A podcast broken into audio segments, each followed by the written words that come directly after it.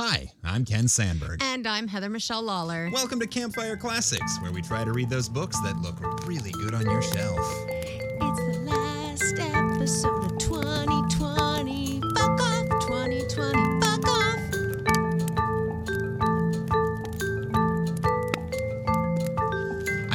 For really good audio, but uh, I, I was fist pumping to fuck off You were- 2020, fuck off. It was very uh stick it to the man from like School of Rock. I feel I just made that up and I'm like, yeah. Stick it to the man, fuck off 2020. Woo!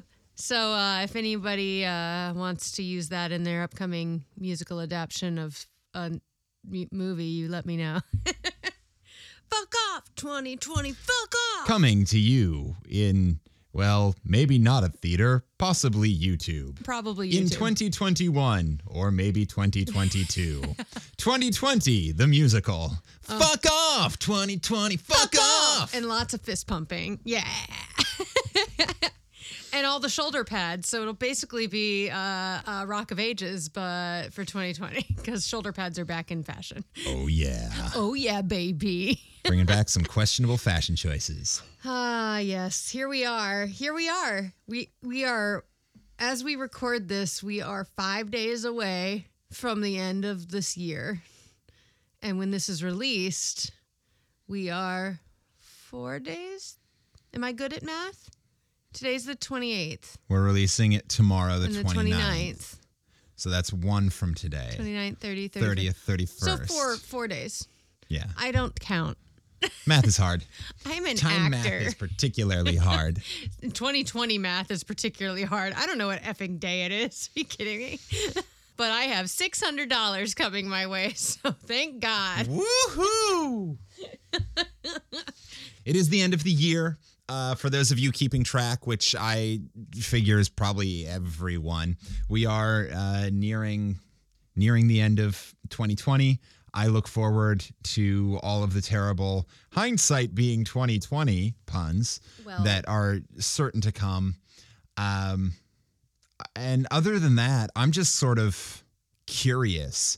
I'm not I'm not foolish enough to think that just because it's 2021 all of the problems are go- going to go away, but it does seem like things are starting to head in the right direction as we close this year out. Yeah. Uh, I, uh, vaccines are being distributed.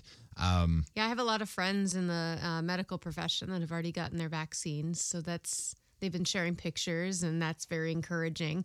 And, uh, my friend also started. She found an advent calendar that had like gotten tucked behind some stuff. So like she was like, "Oh well, whoops!" And then she went, "I can use this." Um, and she's doing a countdown to the Biden presidency starting today. so 24 days from now, outstanding. I know. I'm like, brilliant, Emily, brilliant. So she's I love it. so she now has a, and it's a Star Wars advent calendar. So it's all like Mandalorian. Um, Oh, that's fun. I like that. yeah. So she's she's using uh, her advent calendar to uh, count down the end of 45's bullshit. So good for her. Do you have any resolutions? It's like resolutions are weird this year because like my resolution is to like hopefully get to hug my friends and you know like hopefully have a real job again and you know not live in my childhood bedroom. Yeah.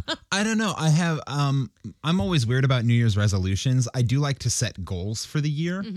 Um things like we got 52 weeks next year. I'd like to make sure we release at least 45 new episodes of this podcast over the 52 weeks. Yeah. Yeah. Um yeah, stuff like that. That that kind Like- of thing. Work out. Like I mean like I always want to be healthy and stuff. So like it's like a weird resolutions are always yeah, they're weird because they have such a bad rap. People are like, I'm gonna make a resolution, and then like by the end of January, they're like, I don't know, I don't remember making a resolution. What are you talking about? well, and resolutions to me always have it's such a uh, um you know, either you succeed or you don't thing about it. Yeah. Whereas for me, I feel like if you set a goal, um, you were successful if you moved towards it. Yeah.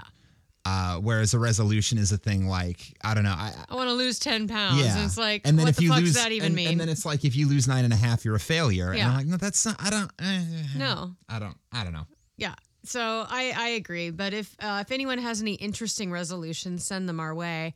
Um, because I'm always interested. Some people come up with really great ones, but like I especially with 2020 to 2021, it's like Yeah. um survive. so here we are. what is your New Year's resolution? Make it to the end of the next year. Yeah, I, that's legit. I mean, we asked my dad's 70th birthday was yesterday. Um, and so we we were like, Dad, what do you want to do for the next 10 years? What are it's like basically what was your resolution for the next 10 years? He goes, make it through the next 10 years. so Which is fair. That's legit. Um, we did hit a mile marker uh, last night while we slept. I love when you hit like goals while you're sleeping. When you're not even paying It's attention. like the best. Well, that's honestly they say like uh, the best things happen when you're looking the other way. Like you know. yeah. Um. So we hit 1,500 downloads last night. Woohoo! 1500 that's really cool. That's a fun number. Um we started this thing in uh out of our love for oh, like these old stories and like the fun we have reading them and ridiculousness. And we're really honored that other people are listening to them as well because we we love them. So as um keep keep sharing and keep uh sending us suggestions and uh thank you thank you for listening like it, it's really cool so we we love doing this yeah. It really. It's it's nice to feel like there's um there are at least a couple people out there who Yeah. enjoy this um at least a fraction as much as we do. yeah we we have a blast i don't know if you could tell but um We'll Yeah, we'll check th- as far as as far as this goes. As far as this goes, we'll check in with you in a few days and see how 2021's going. yeah Um, i'm just kind of tired and ready for the next thing and I, I like usually I don't get really crazy weird about like New Year's Eve plans. Like many times we've just had like dinner and stayed in, and um, so it's probably gonna be. I'm gonna put on not stretch pants and uh, toast the New Year. Put on a tie, pop some bubbly, watch Don Lemon get tanked Oh my god, I'm so excited. Don Lemon. Okay, so I this we're gonna go on a tangent, but uh, the Andy Cohen and Anderson Cooper New Year's has become a tradition with Ken and I, and we just love them because they're they're just so quirky and adorable. And then Don, they shoot to Don Lemon, who's in the like The Midwest time time, zone zone, over. and he just gets so drunk. It's amazing because he's so like he's so professional when he's doing his like newscast and then he just like lets loose and it's amazing. So I hope he gets ultra drunk this year. He's for my certainly, entertainment. He has certainly earned it. He ha- we have all earned it. But yeah, if you've been a newscaster, I don't know how they don't just like swear and scream at people like when they're interviewing like these like crazy people like, you know. I don't know how they keep I honestly like I couldn't do it. I would I would get fired. Well, we've seen them all get closer and closer Yes. to doing just that. Yeah. And then they're like, yeah, everyone's been slowly saying what's on their mind a little bit more, but uh, good good on them. Good on them. We've, we've we've seen we've seen a lot of the glasses come off and pinching the bridge of the nose Yep. between thumb and middle finger. Yep. Uh, then there were a couple newscasters that like someone was like blatantly lying in their interview and they just cut the feed. They just shut them off. And I'm like, that's brilliant. We Yeah. should have been doing that for four years. But good on you. If you are an uh, essential worker and like, I want to, I know we have sent that out, but anyone who's been working throughout this pandemic in like high risk situations or s- giving us the news in a time where people are trying to attack journalists, um, you're amazing and we love you. So Thanks for doing what you do, y'all. Thanks for doing it. And uh, on to the next. So, uh, speaking of on to the next, I have some fun facts for this episode. Are you All ready right. for some?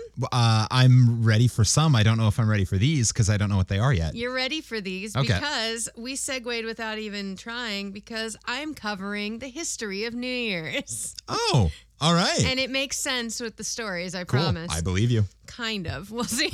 I haven't read the stories. I read synopses. So It makes sense based on the title of the stories in that they are written in English and the words history of New Year's are English. yeah. So, uh, so we're gonna do a little little fun facts here of the history of New Year's. So, um, I got most of my stuff on history.com, and Okay. then of course our favorite Wikipedia.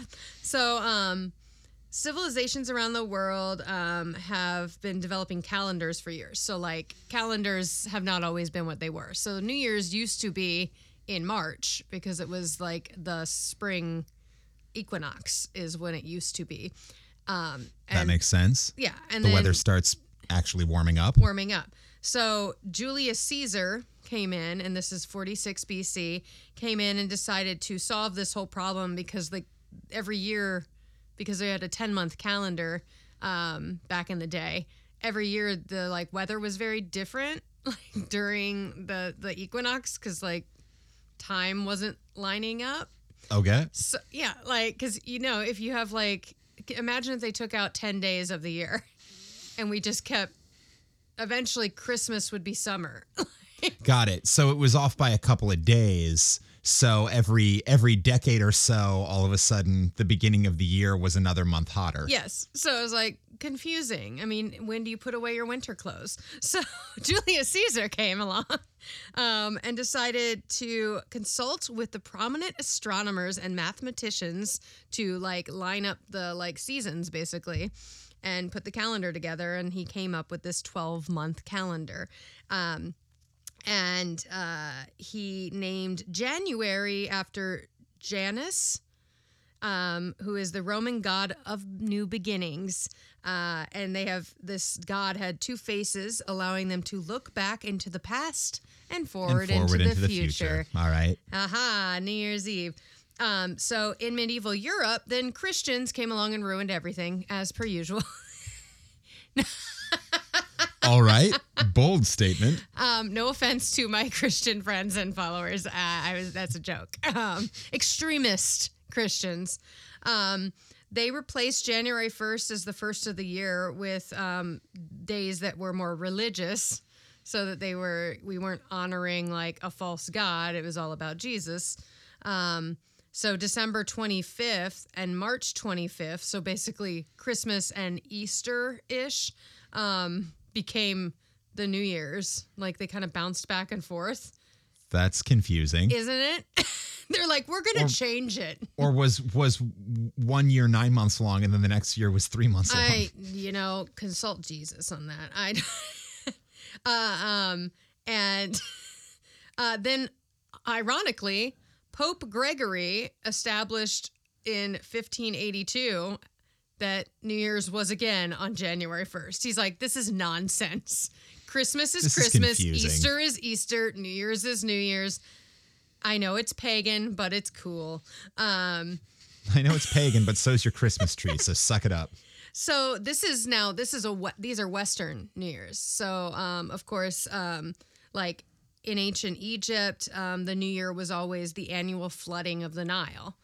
So they like when the Nile would flood, it was like, hey, and that usually coincided with the rising of the star of Sirius. Okay. So again, it's uh, like uh, astrology lines up. I mean, it makes sense. Well, it makes sense that it would be roughly the same time every year at least, because because like you know it rains in April. Yep. It's like April showers bring May flowers. Um, what do May flowers bring? summer. Pilgrims. Oh, boo! boo! Send them back. no one wants them here. It's true. Um, and then the Chinese New Year um, is always the second new moon after the winter solstice. So this year it's going to be on February 11th. And the Chinese New Year is 16 days long because they know how to party. like, Wow. yeah, I know. So for the first seven days are officially like vacation, like in China, like that is a like that's like a holiday. Um, and then the second part is not they're like, get back to work. We got to have economy to run here. But yeah, so the they, first seven days are everybody drink. Yes. The second nine days are everybody drink in between working. yes. Cool. So uh, China, well done. Throw Um, a party. Yeah. So, and then there's lots of, of course, tr- I, I almost did a bunch of tr- weird traditions in like a bunch of countries. Like in Spain, um, right before the new year, they eat 12 grapes really fast to like signify like that that is supposed to give them uh, luck for the next 12 months. Oh. Um, there's like there's the things where they they bake the little babies into cakes and gold coins into cakes, and if you find it, um, For uh, the record, listener, baking a baby into a cake. plastic baby. This is this is a little plastic baby figurine. This is not a true crime podcast. this is not a reenactment of Titus Andronicus. Yeah, though I'm sure somewhere in the world, true crime podcast listeners, um, there is somebody who thought that was a good idea. Ew. Um, so who were the first to make resolutions for New Year's? So since we were talking about resolutions, who do you think? The? French, No. Um, the Irish, no. um, Abraham Lincoln's nephew. No. Um, so good for good. Those are good three guesses, but no, it was uh, four thousand years ago. Oh, there is evidence by ancient Babylonians who made promises in order to earn the favor of the gods at the start of the new year to start on the right foot. All right, so I was close. Yeah. I mean, we're all connected, aren't we? but yeah, so they were like, uh, we're going to do better this year um, to honor the gods. So, resolutions. And then my last little fun fact does tie directly to the author of our stories today. So, what does Old Lang Syne mean, and where did that come from? It is Scottish, as is our writer. All right. Um, Old Lang Syne uh, is a Scottish folk song, and they I think you've probably heard it, y'all. Uh, Should old acquaintance be forgot? Oh, Ken's gonna break out the guitar and play it. What do we got? In D. Should old acquaintance be forgot and never brought to mind? Should old acquaintance be forgot in days of old lang syne? Yeah. So get ready to sing that on New Year's because uh, I guarantee you that most places you have celebrated, at least in the Western society, that has been sung.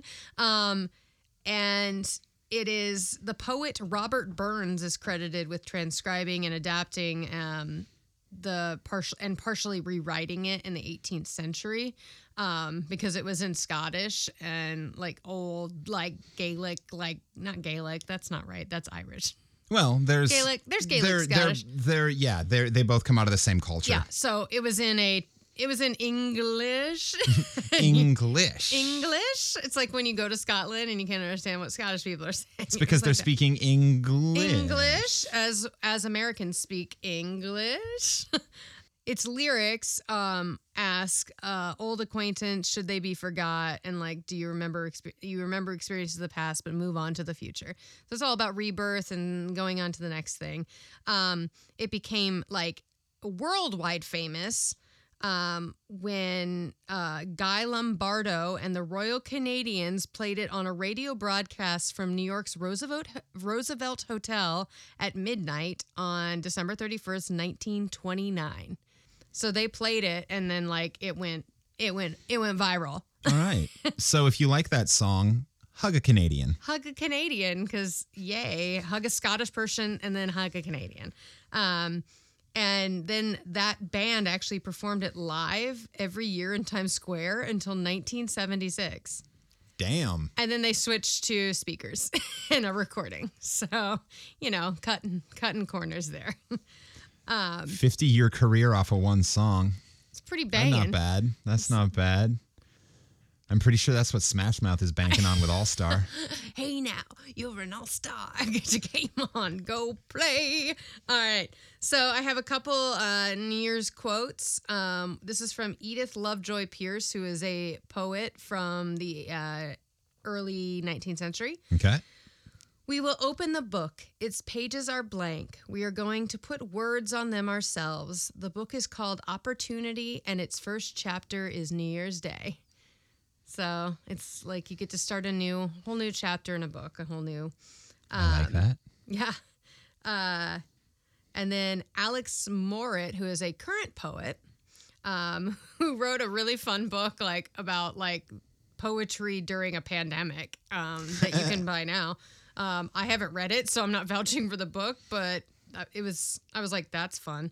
Um, new year, a new chapter, new verse, or just the same old story. Ultimately, we write it. The choice is ours. So two two quotes from writers um, about you get to write your own book now. So sounds like don't hope 2021 is going to be better. You got to make, it. better. Exactly. So there we are. So both of our stories by Saki this week. Excellent. Uh, he is a Scottish writer, so that's where that comes in. And uh, we're going to do two stories that have to do with leaving the past behind and new beginnings. All right. All right, you're going to start with Laura, and then I will I will tell you the other one when we get there. All right. Let's start this fire.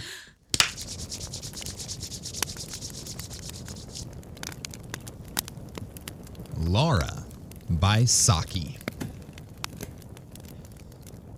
You're not really dying, are you? asked Amanda.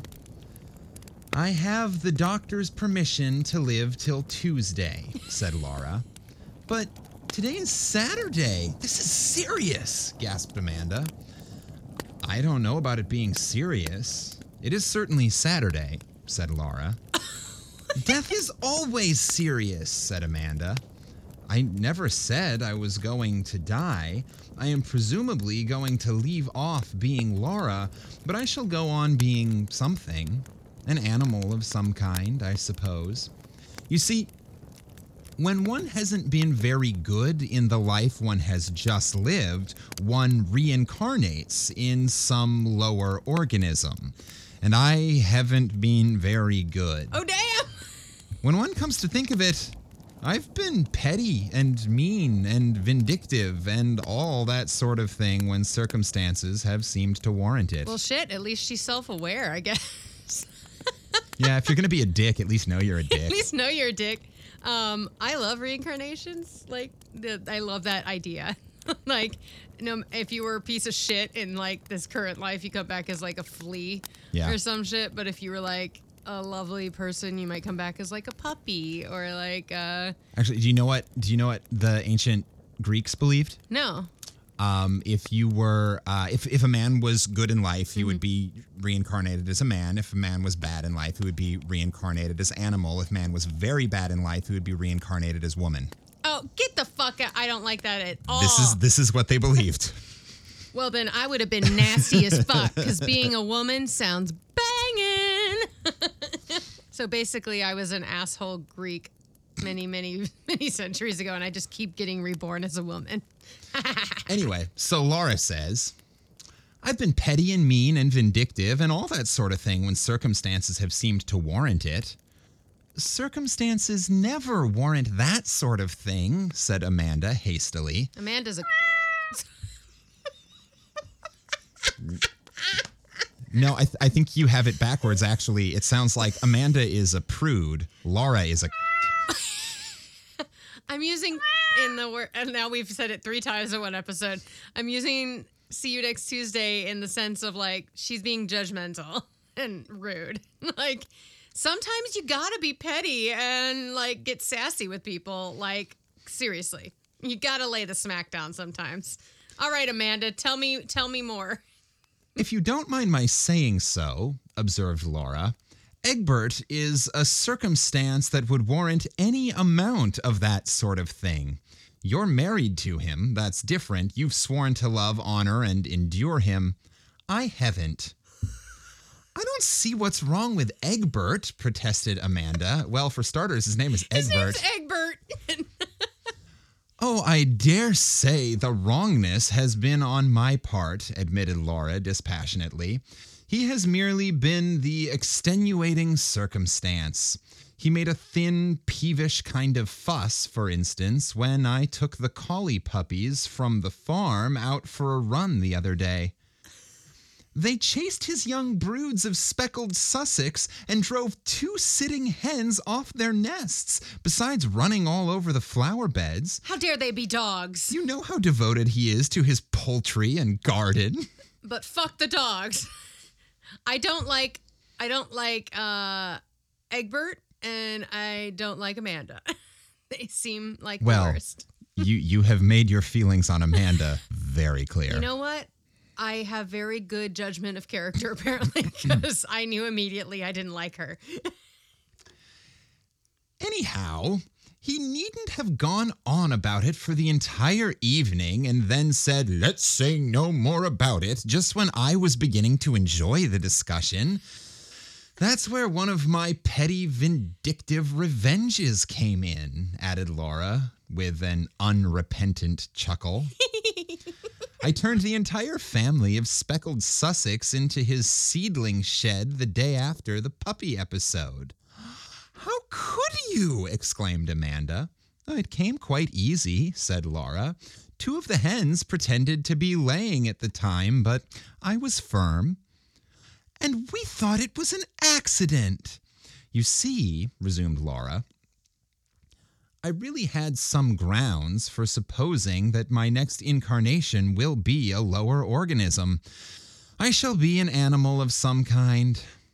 On the other hand, I haven't been a bad sort in my way, so I think I may count on being a nice animal, something elegant and lively, with a love of fun. An otter, perhaps. Oh my god! An otter? I can't imagine you as an otter, said Amanda. Well, I don't suppose you can imagine me as an angel, if it comes to that, said Laura. Oh my god, I love Laura so much.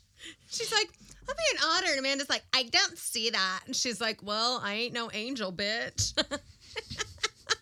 I wanna I wanna update this story of like two like millennials like having this conversation. All right, that that can be that can be one of your New Year's resolutions. one of my resolutions. You're going to write an update This is gonna of be a this. play. And I don't even know how this turns out, but I just like these. I like the dynamic of these two women. Amanda was silent. She couldn't. Personally, I think an otter life would be rather enjoyable, continued Laura. Salmon to eat all the year round, and the satisfaction of being able to fetch the trout in their own homes without having to wait for hours till they condescend to rise to the fly you've been dangling before them, and an elegant, svelte figure. Are they svelte? I mean, they're very sleek. They're sleek. They are. I mean, yeah. I guess it depends on what kind of otter you are. That otter that I showed you in that TikTok video that was like dragging the news, the paper, was a very fat otter. That was also a domesticated Is otter. a domesticated otter? Been living off people food. yeah, Not good for otters. not good for otters. The otter we saw in Minnesota was very svelte. Was yeah, He's but again, living living out on the Yeah, lake. yeah. And otters are very svelte if you compare them to beavers. Oh, maybe I'm thinking of beaver. I'm thinking of a beaver. I am absolutely thinking of beavers. Never mind. Sorry, animal. biology. Think of the otter hounds, interposed Amanda. How dreadful to be hunted and harried and finally worried to death. Rather fun with half the neighborhood looking on. And anyhow, not worse than this Saturday to Tuesday business of dying by inches. and then I should go on into something else. If I had been a moderately good otter, I suppose I should get back into human shape. A little Egyptian boy, I should think. Because boys are worse than girls. it's so true. Haha, Greece. Suck it. I wish you would be serious, sighed Amanda. You really ought to be if you're only going to live till Tuesday. As a matter of fact, Laura died on Monday. Oh, shit. So dreadfully upsetting, Amanda complained to her uncle in law, Sir Lulworth Quain. oh, this woman is surrounded by very poorly named men. Lulworth and Egbert. Good lord, who names these people? if your name is Egbert out there and you're listening, or Lulworth? Lulworth, I'm sorry. if your name is Lulworth, good for you. if you've kept that name all through life and you're just chilling listening to a podcast, you're a stronger person than I am. well, actually, I'm thinking if your name is Lulworth, you're probably Sir Lulworth, Lord of Blotty Blotty Blah. That's true. And if we have a Lord of Blotty Blotty Blah listening to our podcast, sweet. Also, become a patron. So dreadfully upsetting, Amanda complained to her uncle in law, Sir Lulworth Quain. I've asked quite a lot of people down for golf and fishing, and the rhododendrons are just looking their best. Laura always was inconsiderate, said Sir Lulworth. she was born during Goodwood Week, with an ambassador staying in the house who hated babies. What's what good the wood? fuck does that mean? What is good wood week? What- Well, what is I can good? I can make some guesses what Good Wood Week means when it apparently relates to an ambassador who hates babies. What is good wood week? Good wood week. Goodwood Festival of Speed? No, that's wait. Uh, is an annual hill climb featuring historic motor racing vehicles held on the grounds of Goodwood House, West Sussex, England, Huh. in late June or early July. The event is scheduled to avoid clashing with Formula One season. So it goes way back before Formula One, I'm guessing, because uh, it also was a horse racing event before it was a like a motor car one. So I'm guessing it was a. They said it's like on par with Ascot. Oh, so it's a horse race. So Goodwood, Goodwood Week. Goodwood Week was uh, going to the horse races. So it was like the fancy horse races. And now it is a car race. but yes, how dare this baby be born during the horse race? Eh. I hate these people. Laura always was inconsiderate, said Sir Lulworth. She was born during Goodwood Week with an ambassador staying in the house who hated babies. She had the maddest kind of ideas, said Amanda. Do you know if there was any insanity in her family? Insanity? No, I never heard of any. Her father lives in West Kensington, but I believe he's sane on all other subjects. Oh, man. Oh, man.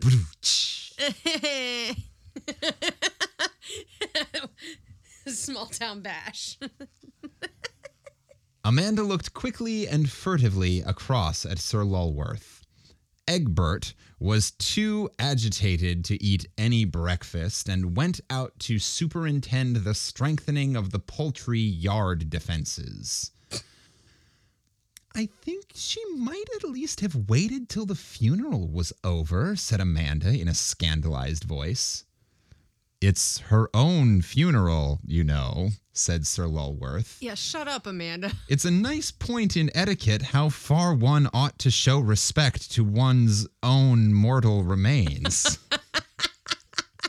Okay, Lulworth is an asshole, but he's like, wow, Amanda, you just took it to a whole new level of stupid. Disregard for mortuary convention was carried to further lengths next day. During the absence of the family at the funeral ceremony, the remaining survivors of the speckled Sussex were massacred. The Marauders' line of retreat seemed to have embraced most of the flower bed on the lawn, but the strawberry beds in the lower garden had also suffered. Wait, all his chickens got it? Yep. Oh, Laura's on the rampage. I shall get the otter hounds to come here at the earliest possible moment, said Egbert savagely. yes. On no account! You can't dream of such a thing, exclaimed Amanda. I mean, it wouldn't do. So soon after a funeral in the house? It's a case of necessity, said Egbert. Once an otter takes to that sort of thing, it won't stop. Perhaps it will go elsewhere now there are no more fowls left, suggested Amanda. One would think you wanted to shield the beast, said Egbert. There's been so little water in the stream lately, objected Amanda. It seems hardly sporting to hunt an animal when it has so little chance of taking refuge anywhere. Good gracious, fumed Egbert. I'm not thinking about sport. I want to have the animal killed as soon as possible. Even Amanda's opposition weakened when, during church time on the following Sunday, the otter made its way into the house, raided half a salmon from the larder, and worried it into scaly fragments on the Persian rug in Egbert's studio.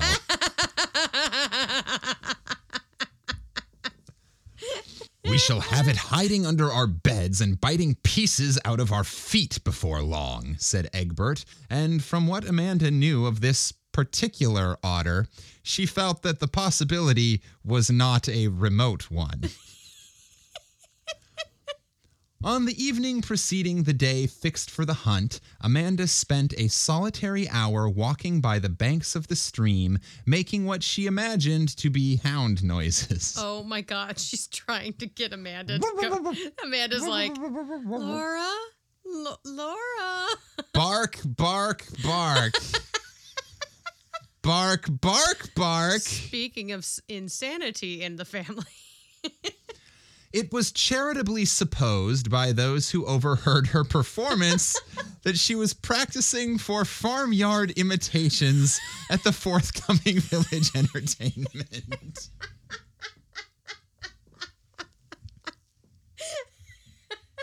What's wrong with that lady? Oh, She's practicing. She's just getting ready for the festival. woof, woof. It was her friend and neighbor Aurora Burret who brought her news of the day's sport. Pity you weren't out. We had quite a good day. We found at once in the pool just below your garden. Did you kill? asked Amanda. Rather. A fine she otter. Your husband got rather badly bitten in trying to tail it, poor beast. I felt quite sorry for it. It had such a human look in its eyes when it was killed. You'll call me silly, but do you know who the look reminded me of? No um, My, idea. my dear woman, what is the matter? When Amanda had recovered to a certain extent from her attack of nervous prostration, Egbert took her to the Nile Valley to recuperate. Change of scene speedily brought about the desired recovery of health and mental balance. Did they go to the spa? What's the Nile Valley? Like Egypt. Egypt? He took her to Egypt to recover. like, oh, you had a rough day. Let's go to Egypt. like, Jesus. Change of scene speedily brought about the desired recovery of health and mental balance. Going to the spa in Egypt. The escapades of an adventurous otter in search of a variation of diet were viewed in their proper light. Amanda's normally placid temperament reasserted itself. Even a hurricane of shouted curses coming from her husband's dressing room in her husband's voice, but hardly in his usual vocabulary, failed to disturb her serenity as she made a leisurely toilette one evening in a Cairo hotel. What is the matter? What has happened? she asked in amused curiosity. The little beast has thrown all my clean shirts into the bath. Wait till I catch you, you little. What little beast? asked Amanda, suppressing a desire to laugh. Egbert's language was so hopelessly inadequate to express his outraged feelings. I feel like he's doing the thing from uh, Home Alone. the Joe Pesci. That's all I can hear right now. Egbert's language was so hopelessly inadequate to express his outraged feelings. A little beast of a naked Egyptian boy, spluttered Egbert. And now Amanda is seriously ill. Never well again. Is that the end? That's it. Laura's my favorite person ever. Laura's my favorite otter ever. Favorite otter, favorite naked Egyptian boy. That's weird. How many naked Egyptian boys do you know that you need to pick a favorite? Um, I don't know any. Especially one's named Laura. I feel like that's not a particularly Egyptian name. Laura. Yeah. Probably not. Probably not. Okay, so you get to read another one because Saki writes like 2,000 word stories. So you get two. Sweet. Um, this one is called Shredni Vashtar. All right. Um, fire number two. Start that fire, get it hotter. you get a two for one for the last episode of 2020. Sredni Vashtar by H. H. Munro, Yes, aka Saki. AKA Saki. Conradin was 10 years old, and the doctor had pronounced his professional opinion that the boy would not live another five years. Good lord, what's with all these you gonna die soon stories? I don't know. um, Real upbeat and chipper shit. Well, they are kind of funny though. They're not in sad ways. The doctor was silky and effete and counted for little, but his opinion was endorsed by Mrs. De Ropp, who counted for nearly everything. Okay, so the doctor was a fucking hack. Nobody trusted him. Yeah. Okay, so the boy's fine. Mrs. De Ropp, well, except that Well, Mrs. his Durant, his opinion was endorsed by Mrs. De Ropp, who who counted for nearly everything. so she she, So she tells agrees. everybody else what to think. Mrs. De Ropp was Conradin's cousin and guardian, and in his eyes, she represented those three fifths of the world that are necessary and disagreeable and real. The other two fifths, in perpetual antagonism to the foregoing, were summed up in himself and his imagination. One of these days, Conradin supposed he would succumb to the mastering pressure of wearisome necessary things, such as illnesses and coddling restrictions and drawn out dullness. Without his imagination, which was rampant under the spur of loneliness, he would have succumbed long ago. Oh, he's a sad little boy. He's an orphan. Okay, back to the orphans. We were there last week. Orphan, although with family. Orph, well, yeah, orphan with his bitchy cousin. orphan who's being forced to live with his bitchy cousin. Mrs. De Ropp would never, in her honestest moments, have confessed to herself that she disliked Conradin, though she might have been dimly aware that thwarting him for his good was a duty which she did not find particularly irksome. Thwart. thwart, thwart. Conradin, ha- Conradin hated her with a desperate sincerity which he was perfectly able to mask. Okay. So she wouldn't admit that she hated him, but she hated him. And he was like, oh, I hate her. She's the worst. But he's perfectly able to mask it. well, yeah. So he Bo- can he'll say them it, are. he'll say it to himself just fine. Yeah.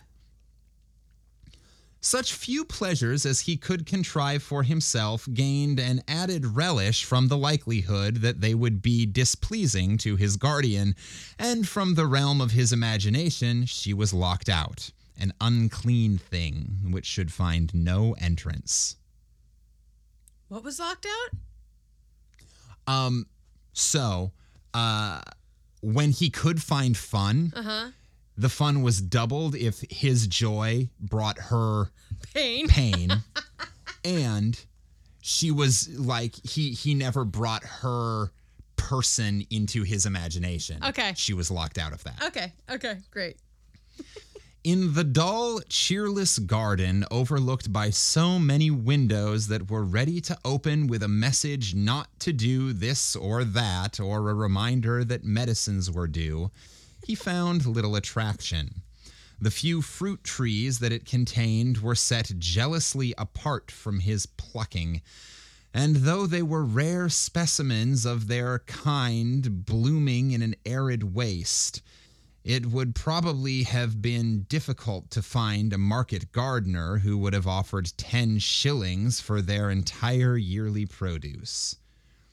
In a forgotten corner, however, almost hidden behind a dismal shrubbery, was a disused tool shed of respectable proportions, and within its walls, Conradin found a haven, something that took on the varying aspects of a playroom and a cathedral. It's like his pillow fort. yeah.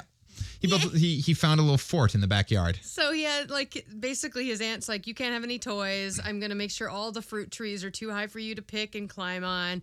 There's no swing set. There's no go make your own fun. And so he And so he did. He found a pillow fort. He had peopled it with a legion of familiar phantoms, evoked partly from fragments of history and partly from his own brain, but it also boasted two inmates of flesh and blood. In one corner lived a ragged, plumaged Houdan hen, on which the boy lavished an affection that had scarcely another outlet. Maybe it's Laura. She finally came back as one of those chickens one of those she kept picking on. Further back in the gloom stood a large hutch divided into two compartments, one of which was fronted with close iron bars. This was the abode of a large polecat ferret, which a friendly butcher boy had once smuggled, cage and all, into its present quarters in exchange for a long secreted hoard of small silver. I love ferrets. Ferrets are so cute. So he's chilling out in He's got uh, a chicken tool and a shed ferret. with a chicken and a ferret. So this is a Hans Christian Andersen. Probably smells real bad. yeah, yeah, that's true. Ferrets do not smell very good. Oh, Oh no. Conradin was dreadfully afraid of the lithe, sharp fanged beast. but it was his most treasured possession. Its very presence in the tool shed was a secret and fearful joy to be kept scrupulously from the knowledge of the woman, as he privately dubbed his cousin. A woman. That, that's a very different version of the woman from uh, Arthur From Conan Doyle's. Doyle. And one day, out of heaven knows what material, he spun the beast a wonderful name. And from that moment, it grew into a god and a religion. The woman indulged in religion once a week at a church nearby and took Conradin with her. But to him, the church service was an alien rite in the house of Rimmon. Every Thursday, in the dim and musty silence of the tool shed, he worshipped with mystic and elaborate ceremonial before the wooden hutch where dwelt Sredni Vashtar, the great ferret. this kid, I love it. He's like, my stupid cousin takes me to church. and It's boring as fuck. But then I go home to my tool shed and And I worship a rat. ferret. Kids are funny. Red flowers in their season and scarlet berries in the wintertime were offered at his shrine, for he was a god who laid some special stress on the fierce, impatient side of things, as opposed to the woman's religion, which, as far as Conradin could observe, went to great lengths in the contrary direction. It's like Saki has an opinion about Christianity. And on great festivals, powdered nutmeg was strewn in front of his hutch, an important feature of the offering being that the nutmeg had to be stolen.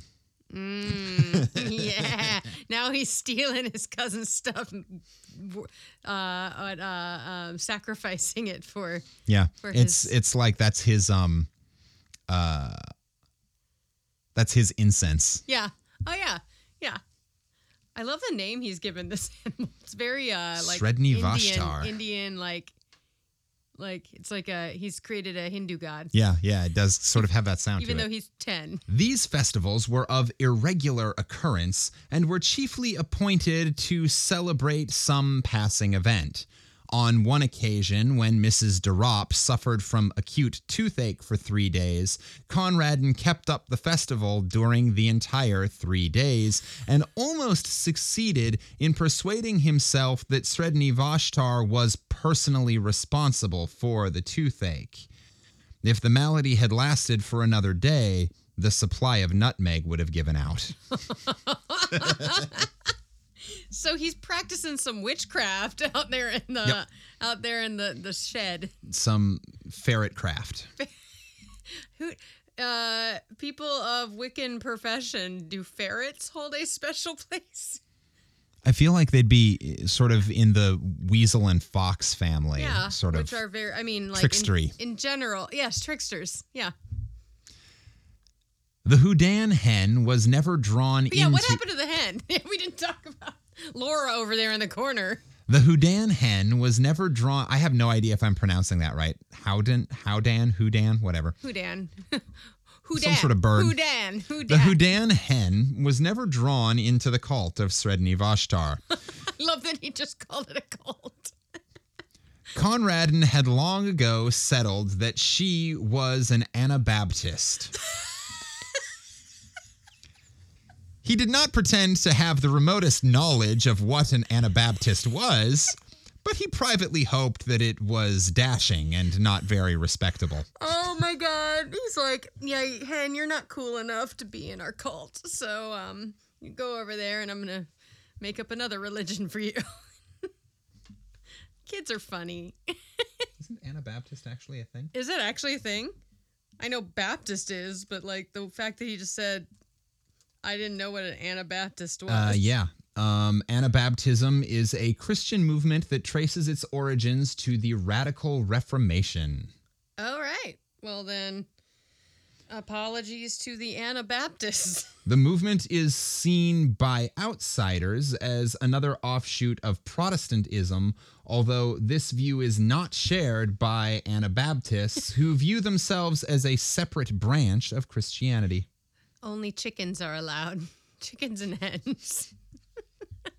Who dat? Who dat hen? It's the Chicken Baptists. He did not pretend to have the remotest knowledge of what an Anabaptist was, but he privately hoped that it was dashing and not very respectable. Mrs. De Ropp was the ground plan on which he based and detested all respectability.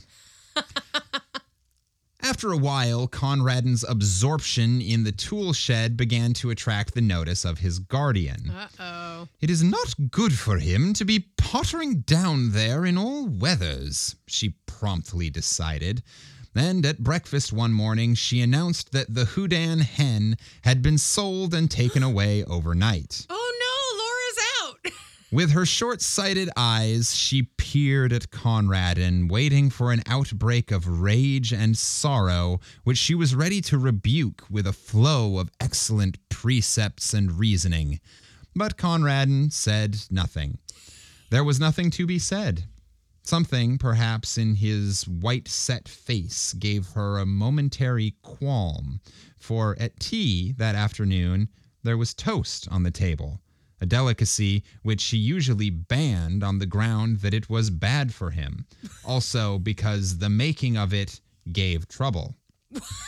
A deadly offense in the middle class feminine eye. Oh my god.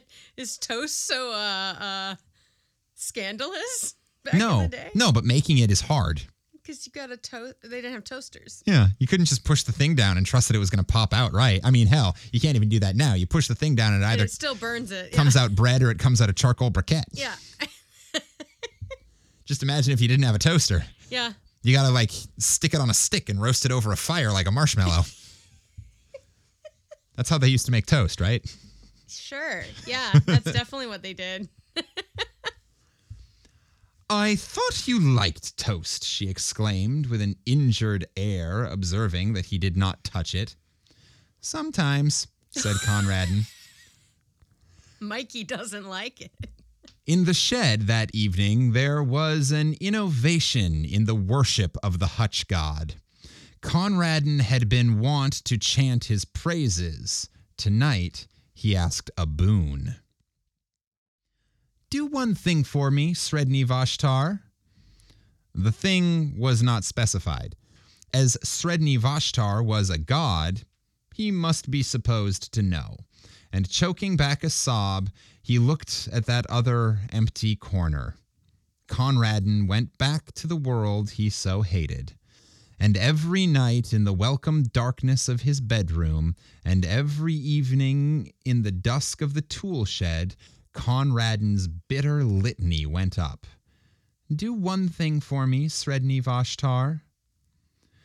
Mrs. De Ropp noticed that the visits to the shed did not cease, and one day she made a further journey of inspection. What are you keeping in that locked hutch? she asked. I believe it's guinea pigs. I'll have them all cleared away. Guinea pigs. Conradin shut his lips tight, but the woman ransacked his bedroom till she found the carefully hidden key and forthwith marched down to the shed to complete her discovery. It was a cold afternoon, and Conradin had been bidden to keep to the house. From the furthest window of the dining room, the door of the shed could just be seen beyond the corner of the shrubbery, and there Conradin stationed himself. He saw the woman enter, and then he imagined her opening the door of the sacred hutch and peering down with her short sighted eyes into the thick straw bed where his God lay hidden.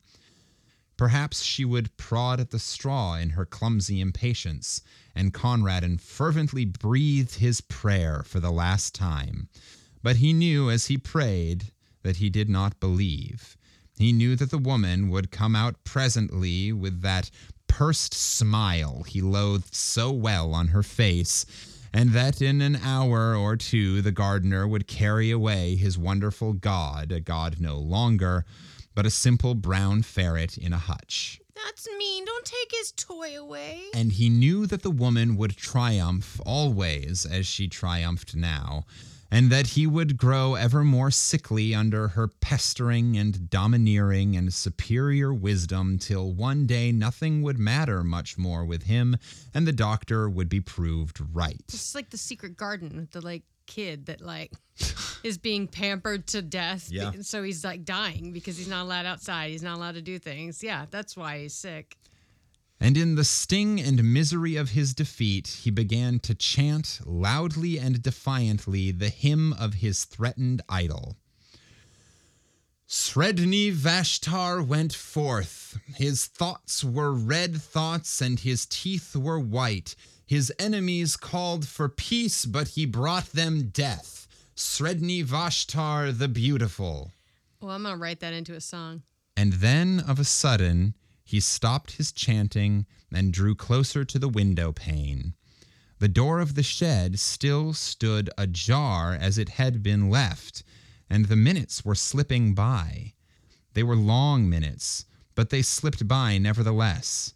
He watched the starlings running and flying in little parties across the lawn. He counted them over and over again, with one eye always on the swinging door.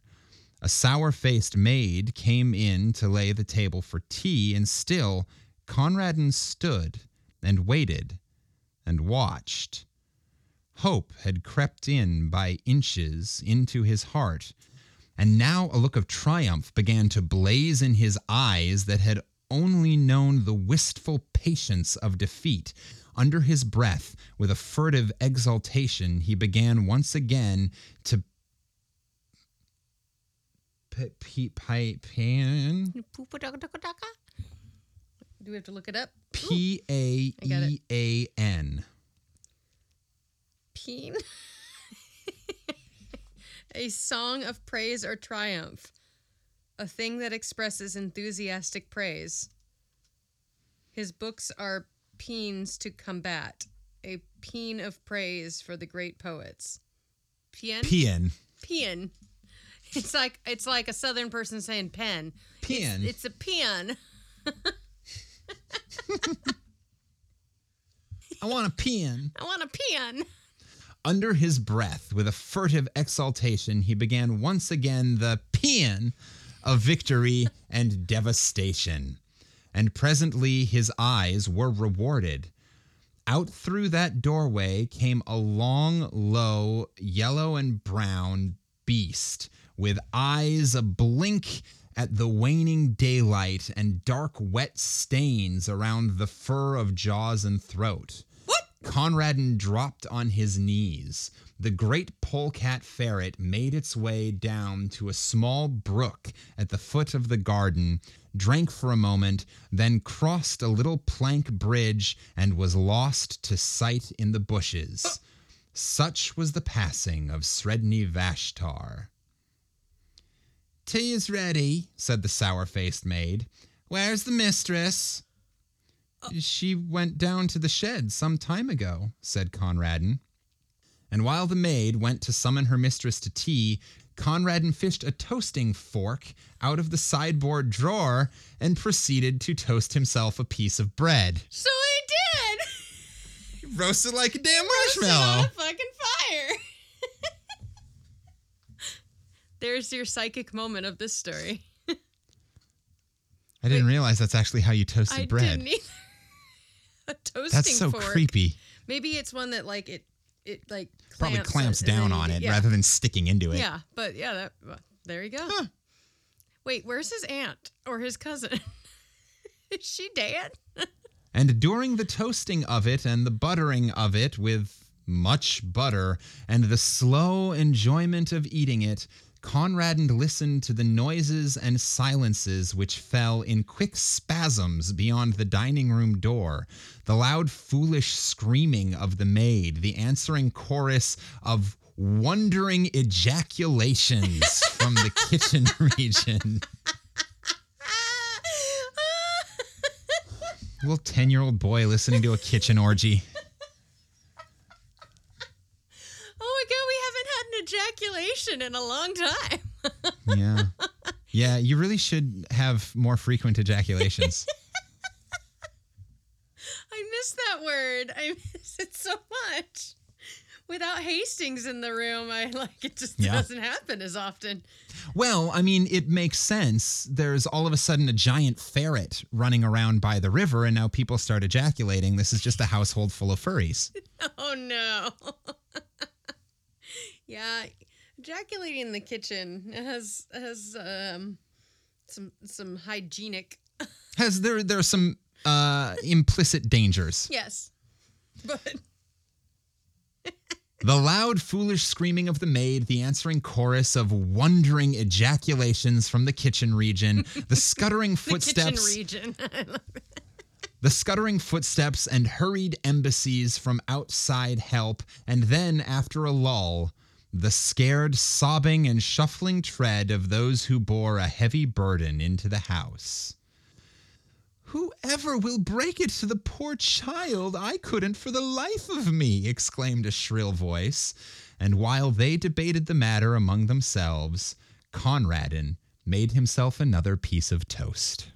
Oh my freaking god! That, that ferret killed his cousin. He worshipped a ferret that then actually turned into a murderer that killed his aunt that was killing him. the ferret murder god. the ferret murder god who has released him. So he was dying because she was like treating him poorly. So now he did. Uh, he Now not- she's now dead. he's alive. He's now an orphan again. And uh, I would like to know what But- happened to his first family. I'll bet. oh no. Oh dear. I mean, I've had some relatives I don't love, but I don't wish them to be attacked by fairies. There have been some people in my life who I did not particularly care for, Yeah. but I never went so far as to create a religion and invent a god that would literally Eat them. rain down vengeance. That's some dark ass shit for 10 year old. That's impressive. That is, I mean, That is some that is some uh that is some commitment to otherworldly revenge. Yes, that is. I wonder where the uh, maybe the ferret was Laura. and now she goes around getting She- reincarnated into things that can like free other people that, from their burdens. ju- well, or that just fuck with people. yeah.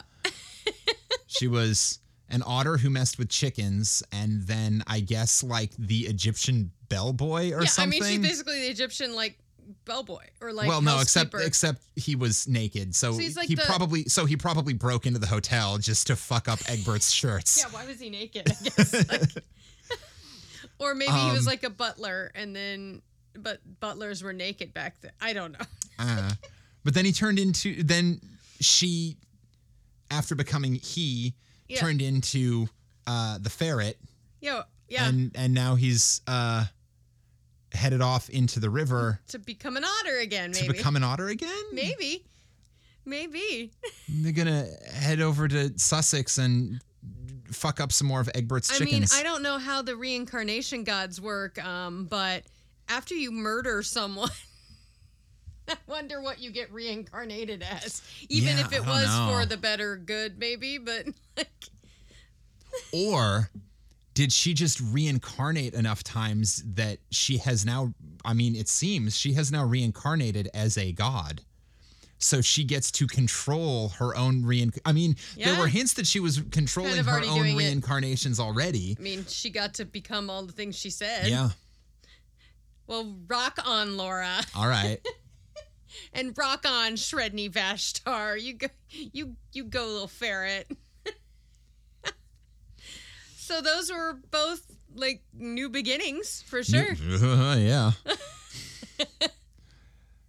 yeah and both dealing with um the the the untimely death of people Yeah.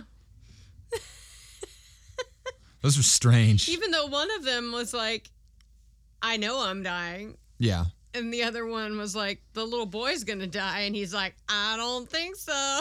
Nope. My ferret god protects me. Ferrets. Ferrets are really weird, but they're really cute. They are. They can be. They like slither around you and they're so fuzzy. They're like cat snakes. They are cat snakes, cat snake otters. So that was it.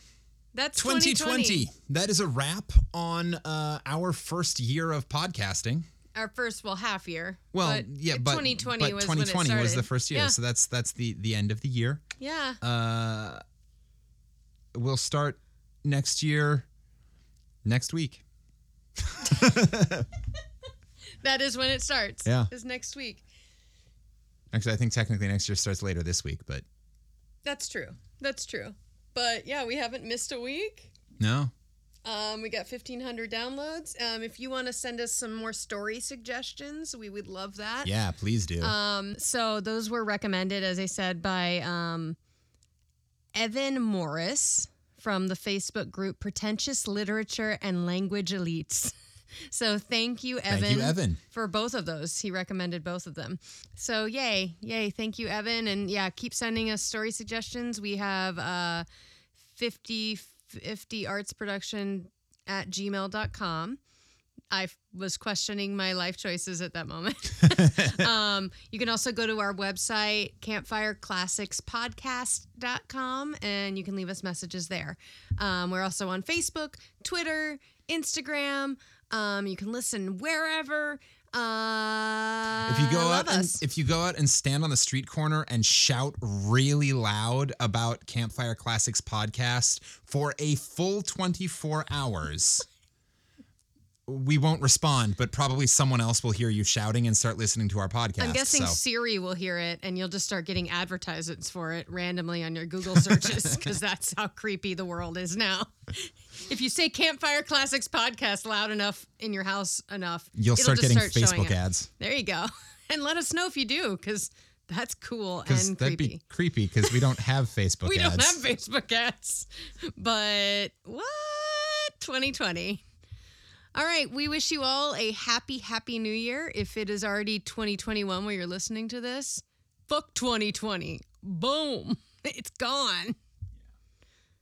But we love you guys and uh, Happy, happy new beginnings. Happy new beginnings. Here's to new beginnings. Should old acquaintance be be forgot and never brought to mind. Should old acquaintance be forgot La da da of old syne. For old lang syne, my dear, for old lang syne. We'll take a cup of kindness yet for old lang syne. Thank you. This has been Campfire Classics, where we try to read those books that look really good on your shelf. I really don't know the words of that song.